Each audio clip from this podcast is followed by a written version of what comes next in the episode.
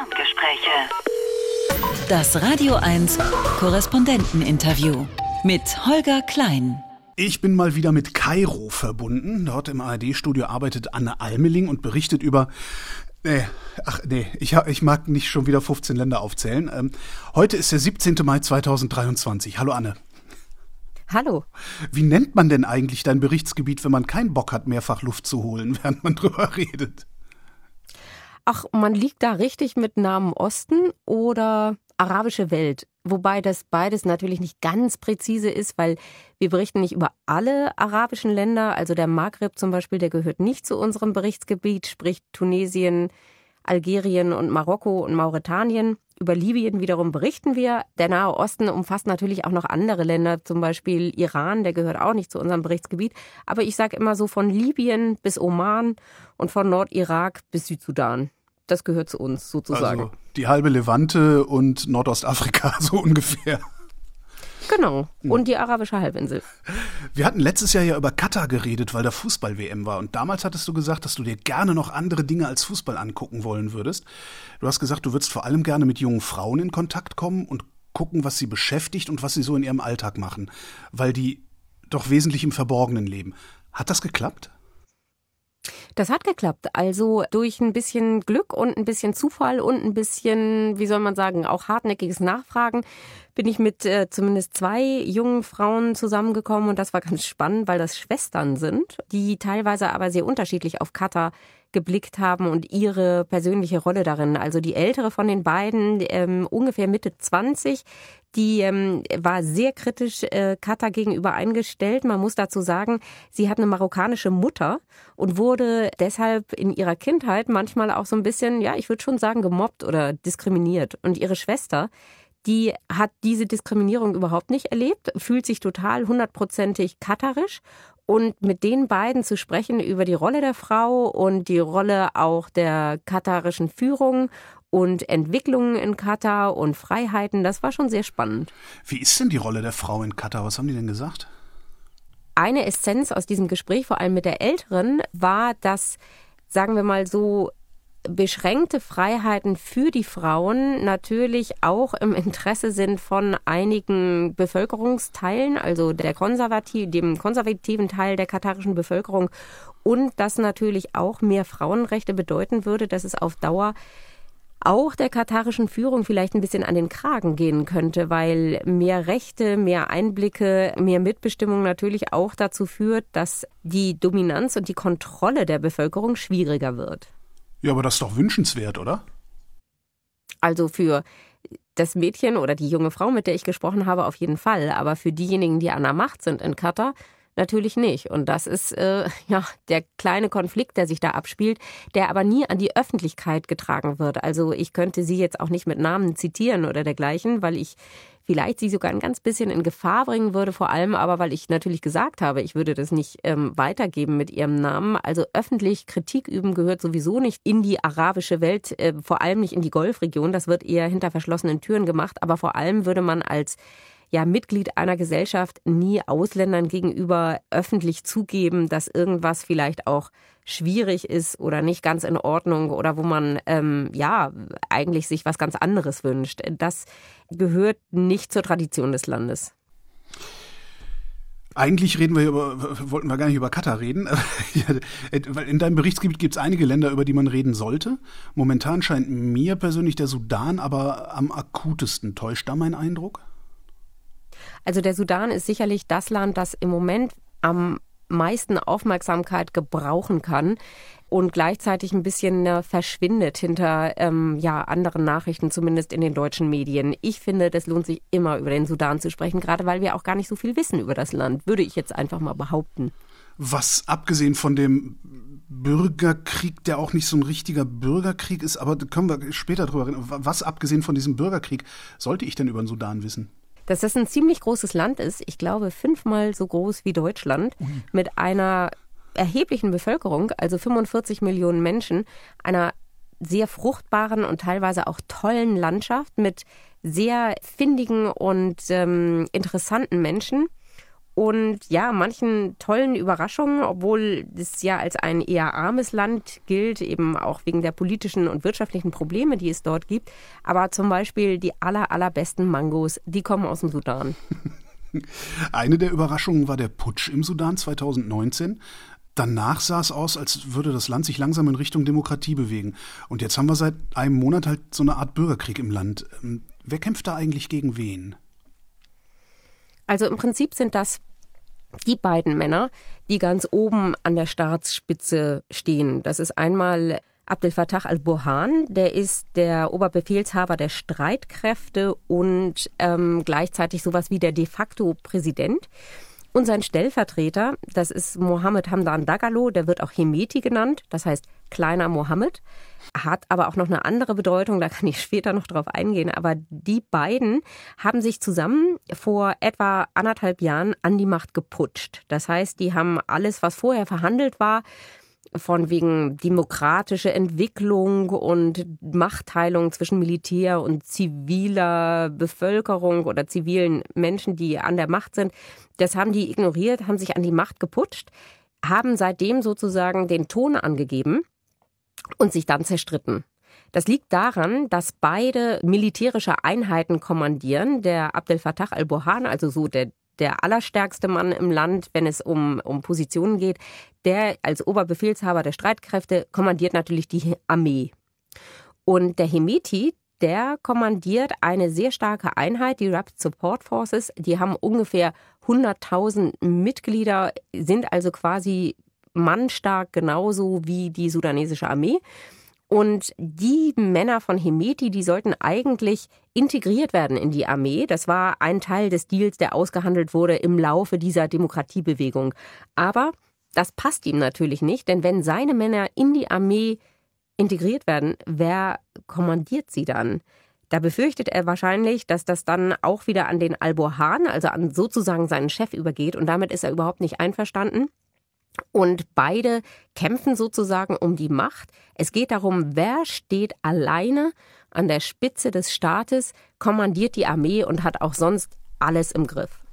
Das klingt, als hätte Hemeti angefangen damit. Hm, das ist eine gute Frage, weil der Krieg tatsächlich ja am 15. April losging. Das heißt, da gab es erste Gefechte. Wir wissen aber nicht genau, wer mit was angefangen hat. Also der Hemeti hat offenbar seine Einheiten auch im Land vorher schon so ein bisschen verteilt und positioniert. Aber gerade an so einem Krieg oder an so solchen Gefechten sind natürlich immer zwei schuld. Und wer dann letztlich angefangen hat, das ließ sich tatsächlich kaum mehr nachvollziehen. Ist vielleicht auch gar nicht so wichtig, denn diese beide haben die ordentlich Dreck am Stecken.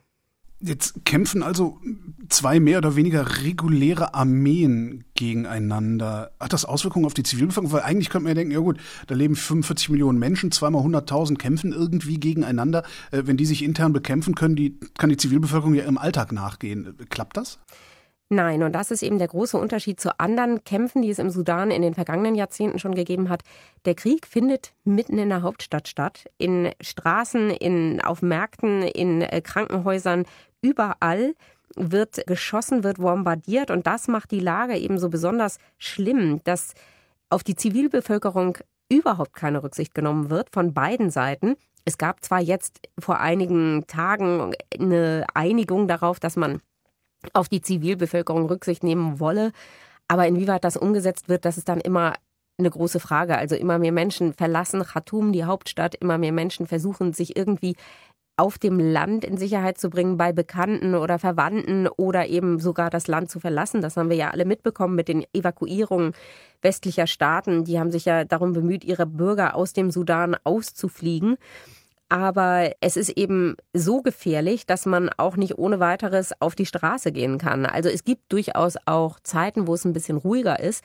Aber im Prinzip ist die Bevölkerung mehr oder weniger sich selber überlassen, weil es ja keine ordnende Kraft gibt und niemanden, der einem Sicherheit garantiert.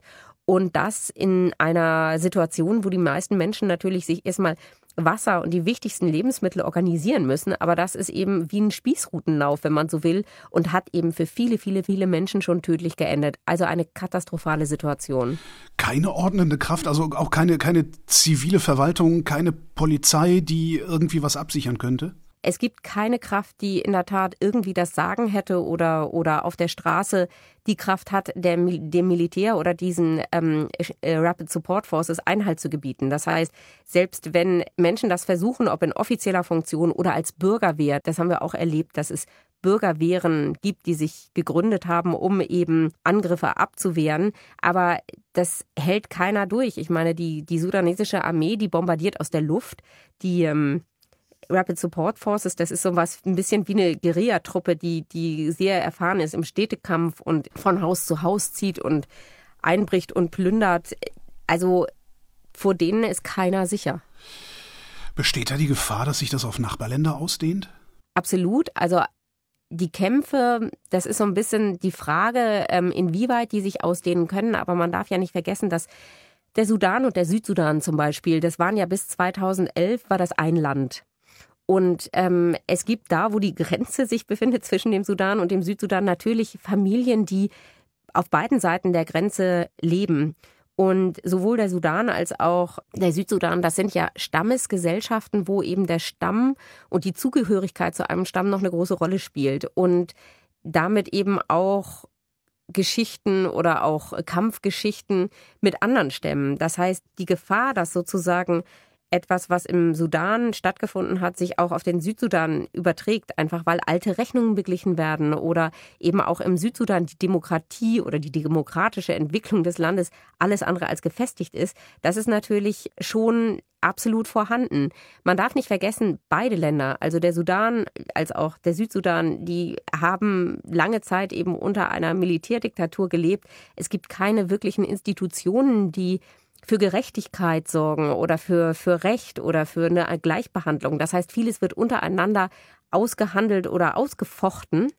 Und gerade dort, wo sich Überschneidungen äh, befinden von Familien, Stämmen und so weiter, gibt es natürlich diese Gefahr. Dazu kommt aber auch, dass jetzt ganz viele Menschen den Sudan natürlich verlassen. Es ist von 800.000 zurzeit die Rede, die ähm, auf der Flucht sich befinden und die ähm, fliehen in die Nachbarländer, zum Beispiel in den Tschad, zum Beispiel in den Südsudan, zum Beispiel nach Ägypten. Und die Nachbarländer haben natürlich auch Sorge, wie können wir diese Menschen unterbringen, wie können wir sie versorgen. Ägypten steckt ja in einer riesigen Wirtschaftskrise und schafft es kaum, die eigene Bevölkerung vernünftig zu ernähren. Und äh, da empfindet das Land natürlich weitere Flüchtlinge als Belastung. Dem Tschad geht es absolut genauso. Das hat Auswirkungen auf die Region und die Folgen davon, die sind noch nicht abzusehen. Abgesehen von den Flüchtlingen, die in die anderen Länder kommen, wie gehen denn die Nachbarländer mit der Situation insgesamt um? Die bemühen sich schon um Stabilität und haben sich auch teilweise als Vermittler ins Gespräch gebracht, zum Beispiel Ägypten auch. Die, also Ägypten hat sich angeboten zu vermitteln, aber gehört jetzt nicht zu den Staaten, die ähm, ja mögliche Friedensverhandlungen, Gespräche mit aushandeln. Das liegt daran, dass Ägypten zumindest von den Rapid Support Forces, also von dieser Seite, nicht als ehrlicher Verhandlungspartner wahrgenommen wird, sondern wahrgenommen wird als eigentlich ein Verbündeter der Armee. Ägypten stellt sich in der Regel politisch bei Konflikten meistens auf die Seite der regulären Armee. Und das ist jetzt auch im Sudan der Fall. Also es gibt starke Verbindungen zwischen Ägypten und dem sudanesischen Militär bzw. Al-Bohan, die sind stärker die Verbindungen als zu Hemeti und seinen Rapid Support Forces. Das, das, sowas läuft ja sowieso nie ohne ausländische Interessen ab. Wer, wer, versucht denn da eigentlich alles mitzuspielen? Also welche Länder sind auf wessen Seite? Ich habe gehört, die Russen sind auch wieder dabei. Die Russen sind auch wieder dabei. Die verfolgen natürlich eigene Interessen. Also es heißt, dass die russische Söldnertruppe Wagner, die ja auch in Libyen aktiv ist, auch Verbindungen haben soll zu Hemeti und seinen Truppen. Es heißt auch, dass Hemeti, der auch ähm, ja ein sehr gewiefter Geschäftsmann ist und einige Goldminen im Sudan unter seine Kontrolle gebracht hat und damit viel, viel Geld verdient, dass auch Russland davon profitiert und daran ein Interesse hat. Es gibt aber natürlich das Interesse der Nachbarstaaten, dass es Stabilität herrscht. Also Ägypten zum Beispiel ähm, ist sehr interessiert an Stabilität im Sudan, weil es sehr viel Agrarprodukte zum Beispiel importiert und günstiges Fleisch aus dem Sudan. Dadurch ist die Versorgungskette sozusagen gewährleistet. Die Länder in der Region sind ja alle so ein bisschen angeschlagen, fragil, nicht vollständig als liberale Demokratien entwickelt, also fern davon. Und das bedeutet, dass eben alle eine Gefahr sehen, dass sich das ja nun ausweiten könnte. Und deshalb bemühen sich eigentlich viele Seiten zurzeit, die beiden Generäle sozusagen, die beiden starken Männer im Sudan äh, zur Vernunft zu bringen. Das ist aber bislang nicht gelungen. Das liegt einfach daran, dass es kein wirkliches Verständnis gibt für Kompromisse, sondern beide versuchen zumindest zurzeit, den anderen vollständig zu besiegen um selber eben ganz alleine an der Spitze zu stehen. Aber äh, also nach 2019 ging es doch aufwärts. Nach 2019 gab es doch Kompromissbereitschaft im Sudan. Was ist denn da schiefgelaufen, dass nur, nur wenige Jahre später so ein Putsch nochmal stattfinden konnte? Naja, wenn man sich die Geschichte des Sudan anschaut, dann muss man sehen, dass seit der Unabhängigkeit 1956 es immer wieder Versuche gab, einen Rechtsstaat aufzubauen, eine Art Demokratie aufzubauen. Das ist aber nie vollständig gelungen, weil immer wieder das Militär es geschafft hat zu putschen und die Macht komplett für sich zu übernehmen. Dann hatten wir ja 30 Jahre Militärdiktatur unter Omar al-Bashir. Der ist ja vielen noch ein Begriff und der wurde ja auch vor den Internationalen Gerichtshof gestellt, aber nie ausgeliefert. Ist jetzt äh, weiterhin im Sudan, war im Gefängnis, ist inzwischen aber im Militärkrankenhaus. Ich vermute, dass es ihm dort nicht ganz so schlecht geht. Jedenfalls hat ähm, der Sudan eine lange Geschichte von Militärherrschaft, Putschen und immer wenn es Hoffnungsschimmer gab oder ja Aufstände der Bevölkerung oder hoffnungsvolle Momente, wo eben sich die Zivilbevölkerung zusammengetan hat, wie 2019 und sich einfach auf die Straße gestellt hat. Diese Momente gab es immer wieder, auch schon in der Geschichte. Und dann hat immer wieder das Militär es geschafft, doch die Macht zu übernehmen. Ich meine, das Militär, das hat die Waffen. Und von daher eben auch die Möglichkeit, die Leute niederzuschießen oder unter Kontrolle zu halten. Und das ist eben der Punkt, warum ähm, dann irgendwann Menschen natürlich auch wieder sich in ihre Häuser verziehen. Wenn ein paar Menschen ums Leben kommen, dann reicht das ja oft schon, um ordentlich Angst zu schüren. Und das darf man halt nicht vergessen. Also die Menschen im Sudan habe ich als sehr, sehr mutig erlebt und ähm, als, als sehr entschlossen, auch die Demokratie voranzutreiben oder einen Schritt in Richtung demokratischer Entwicklung zu gehen und dafür sich wirklich einzusetzen und zu engagieren. Aber wenn das Militär nicht mitmacht, dann haben eben genau diese Menschen kaum eine Chance. Jetzt sind wir abgeschweift. Wir hatten eben Russland, wir hatten Ägypten. Wer hat da noch seine Finger drin im Sudan? Naja, Europa hat auch ein gewisses Interesse an der Stabilität im Sudan, weil natürlich, wenn im Sudan Krieg herrscht, viele Menschen das Land verlassen, über den Tschad, über Libyen und dann das Mittelmeer versuchen, nach Europa zu kommen. Und ich will jetzt gar nicht diskutieren, die europäische Flüchtlingspolitik, aber der Versuch der Europäer ist ja genau das zu vermeiden, dass mehr Menschen nach Europa kommen aus Afrika. Aber genau das passiert natürlich, je schlimmer die Situation im Sudan ist. Und von daher versucht natürlich auch Deutschland, versucht Europa ähm, irgendwie beizutragen, dass Stabilität in dieser Region herrscht. Ja, und je instabiler es ist, desto weniger äh, können wir da investieren. Was macht denn China? China schert sich ja in der Regel weniger um Stabilität. China ist ohnehin eine sehr einflussreiche Macht in Afrika. Das liegt daran, dass es einerseits versucht, Ressourcen zu gewinnen aus Afrika, andererseits afrikanische Länder als Absatzmarkt zu gewinnen. Und dabei achtet es eben nicht auf Menschenrechte oder so. Das ist in der Regel kein Kriterium, um dort aktiv zu werden. Und es gibt noch andere Länder, die natürlich Einfluss haben. Im Sudan zum Beispiel sind es die Vereinigten Arabischen Emirate, die ähm, aus dem Sudan auch Söldner bekommen haben, die ähm, für sie im Jemen kämpfen. Äh, die Emirate haben ja selber keine große Bevölkerung und rekrutieren dann Sudanesen, damit sie auf ihrer Seite kämpfen in so einem blutigen Bürgerkrieg wie dem Jemen. Das heißt, es gibt eine Menge von Verflechtungen und dadurch auch Interessen und dadurch auch Unterstützung. Also die VAE, die Emirate, die haben eben auch offenbar ganz gute Beziehungen zu Hemeti, der eben diese äh, Söldner aus seiner Rapid Support Forces Gruppe zur Verfügung stellt. Du sagtest eben, ähm, sowohl Abdel Fattah Burhan als auch Hemeti seien nicht zur Vernunft zu bringen. Wie ist denn dieser Konflikt dann überhaupt zu beenden? Das ist eine sehr, sehr gute Frage. Im Prinzip eigentlich nur dadurch, dass einer der beiden aufgibt oder dass beide aufgeben. Und genau das ist im Moment nicht in Sicht, weil ähm, beide natürlich auch wissen, dass ähm, das eine gewisse Gefahr darbietet. Gerade wenn es keine geregelte Übergabe gibt, wenn es keine geregelten Übergangsprozesse gibt von Macht, das ist ja immer der Fall, wenn jemand ähm, putscht, dann ist es natürlich so, wenn einer Schwäche zeigt, dann läuft er sofort Gefahr, nicht nur seine Macht zu verlieren oder, oder zumindest einzubüßen, sondern alles. Seinen Reichtum, seine Privilegien, seine Macht, seine Anhänger. Das heißt, die kämpfen da natürlich auch so ein bisschen ums eigene Überleben, weil es eben ja keine ausgehandelten Kompromisse gibt oder dergleichen. Das ist eben das Problem an an Diktaturen oder an, an starken Männern in der Region, dass sie eigentlich bis an ihr Lebensende darum kämpfen müssen, diese Privilegien, diese Macht, äh, dieses Geld, den Reichtum zu behalten, weil sie schon natürlich auch genau wissen, dass sie illegitim da an diese Privilegien gekommen sind und deshalb sie auch nur mit Gewalt eigentlich verteidigen können.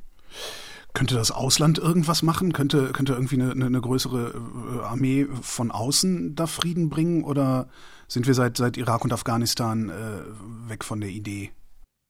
Ja, das haben wir hier im Studio ähm, vor kurzem diskutiert. Was, wie könnte man die zu Vernunft bringen? Und da ist natürlich die Frage, die sudanesische Armee heißt es, hat 100.000 Mitglieder, die äh, Rapid Support Forces nochmal 100.000.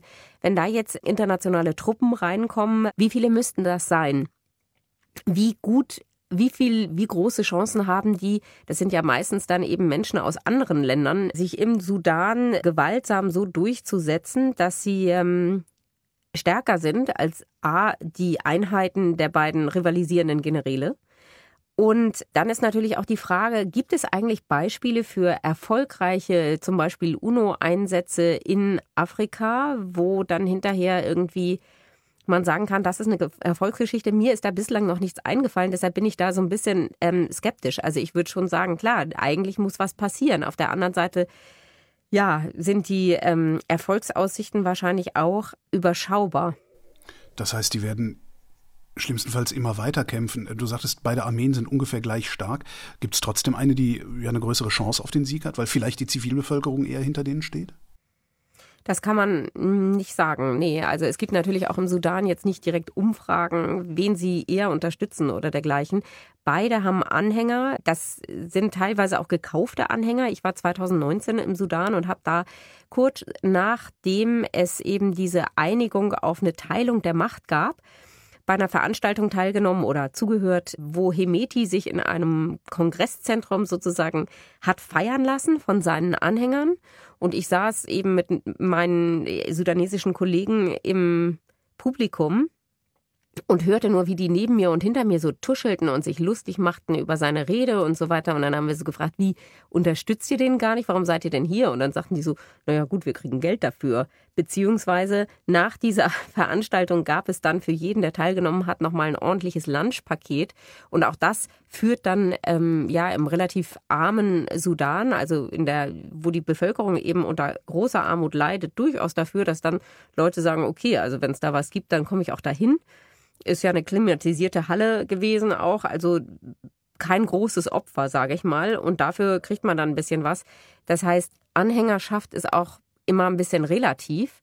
Aber dass einer die Oberhand hätte, hm, kann ich von außen nicht beurteilen, aber ich würde auch sagen, da kann sich keiner von beiden auf eine wirkliche große Bevölkerungsmehrheit stützen. Woher kommt das eigentlich, dass der Sudan so arm ist? Ja, das ist eigentlich ein sehr reiches Land im Sinne von fruchtbar. Also es, die beiden Nile, der blaue und der weiße Nil, die treffen sich ja dort in Khartoum, in der Hauptstadt. Und dadurch haben sie, hat das Land relativ viel fruchtbares Land, gerade wenn man im Vergleich zu Ägypten, weil es halt erstmal zwei Nile hat und dann es mehr Regen fällt. Es ist also ein landwirtschaftlich geprägtes Land. Es gibt kaum Industrie aber Viehzucht und Fischerei zum Beispiel spielen eine Rolle. Aber es ist eben, es gab keine große Entwicklung, keine Industrialisierung, keine großen Firmen oder dergleichen. Es gibt Öl. Das war, ähm, das steht aber eher auf, also die, die Ölquellen befinden sich eher auf südsudanesischer Seite, so dass das Land natürlich auch an Ressourcen verloren hat mit der Teilung des Landes. Aber ähm, die Entwicklung ist natürlich nicht stark vorangegangen und das trägt dazu bei, dass viele Menschen eben durchaus in Armut leben und äh, sich ja mehr oder weniger über Wasser halten müssen. Ich habe Khartoum eben auch als eine Stadt erlebt, die wie soll ich sagen? Also man hat einfach das Gefühl, irgendwann wurden diese Häuser mal gebaut vor 30, 40 Jahren. Seitdem wurde nichts mehr daran verändert, sondern einfach nur abgewohnt immer weiter. Die Straßen sind teilweise nicht asphaltiert.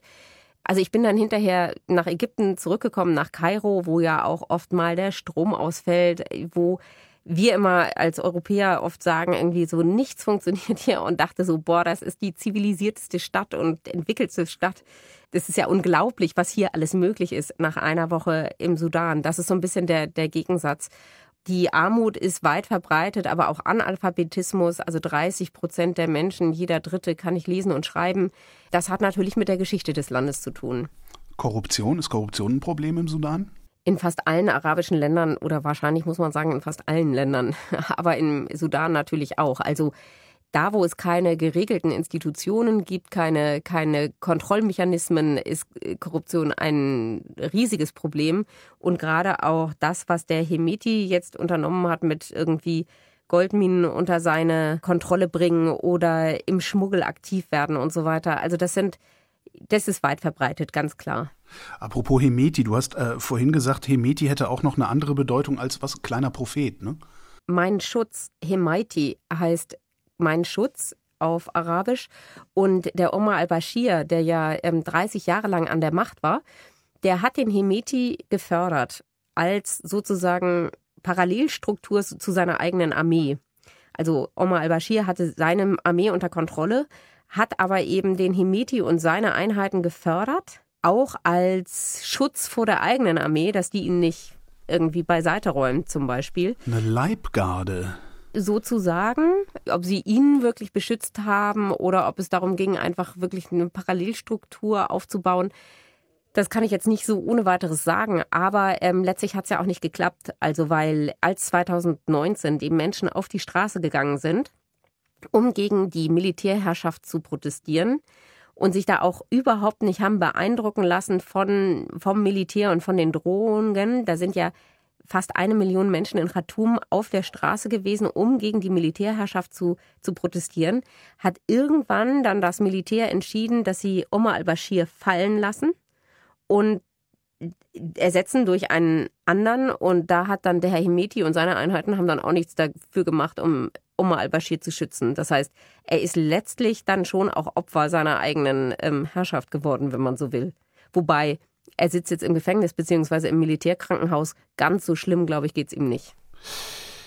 Wenn du so auf dein Berichtsgebiet guckst, dazu gehören ja so Länder wie Saudi-Arabien, Katar, die Emirate, aber halt auch Libyen, der Jemen, der Sudan. Warum schaffen die einen es stabil zu bleiben und die anderen nicht? Interessante Frage. Ich glaube, es hat auch damit zu tun, dass in den Ländern, wo wir, wo wir Parallelstrukturen haben, sei es von einer Regierung, also dass es zwei Regierungen gibt oder mehr, oder zwei Armeen oder mehr oder eine Armee und ganz viele Milizen. Das sind Länder, die in der Regel nicht besonders stabil sind. Also wenn wir mal Libyen betrachten, das ist ja ein Nachbarland vom Sudan.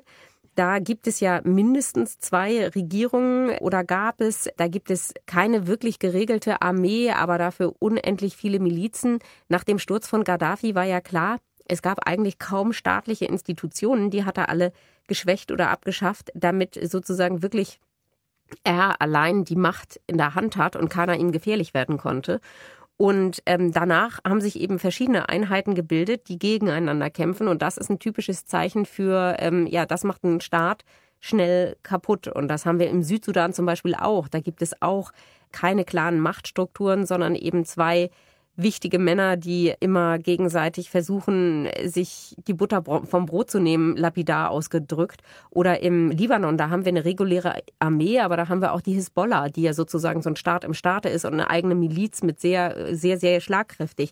Das heißt, wenn ich die Region so durchgehe, würde ich sagen, Stabilität herrscht zum Beispiel in den Golfmonarchien ähm, am Persischen Golf, also in Saudi-Arabien oder in den Emiraten, Katar. Die haben ganz klar eine Struktur, eine sehr autoritäre, also alles andere als demokratisch, aber zumindest nicht zwei Armeen und haben dadurch zumindest Stabilität. Das entspricht natürlich überhaupt nicht unseren Vorstellungen von einer liberalen Demokratie, ganz klar. Also das hat nichts zu tun mit den demokratischen Vorstellungen, die im Westen vertreten werden. Aber Stabilität herrscht dort. Und ja, in den Ländern, wo es eben mehrere Machtzentren gibt, da gibt es dann eben auch massive Probleme. Ich habe eben Jemen erwähnt. Äh, lass zum Schluss doch nochmal über den Tellerrand gucken. Wie ist denn im Jemen eigentlich gerade die Lage? Na, da haben wir ja auch die Situation, dass bis 2014 eigentlich es ein Machtzentrum gab, also die Regierung in Sanaa, aber dann eine rivalisierende Gruppe im Norden des Landes, die Houthis, die sich immer vernachlässigt gefühlt haben von der Zentralregierung und die haben dann Sanaa überrannt und sozusagen die Macht übernommen. Allerdings eben nicht vollständig. Das heißt, wir haben da auch eine Situation, dass eben innerjemenitisch sich zwei, mindestens zwei Fraktionen bekämpfen, unterstützt jeweils von äh, rivalisierenden Ländern. Die Houthis bekommen Unterstützung aus dem Iran, die Regierung bekommt äh, Unterstützung aus Saudi-Arabien und den Vereinigten Arabischen Emiraten. Das heißt, es ist auch gleichzeitig ein Stellvertreterkrieg. Und da bekämpfen sich eben wiederum zwei Seiten.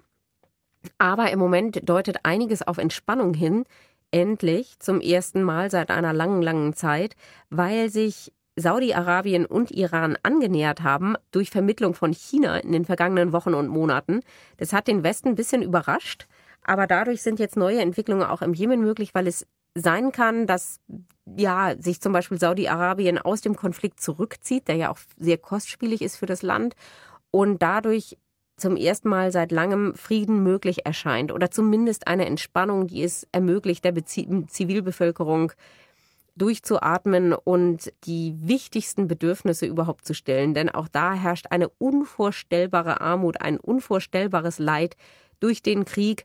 Und schon vor dem Krieg war das Land sehr, sehr wenig entwickelt.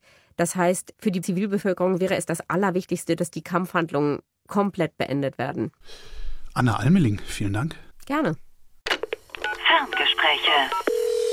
Das Radio 1 Korrespondenteninterview mit Holger Klein.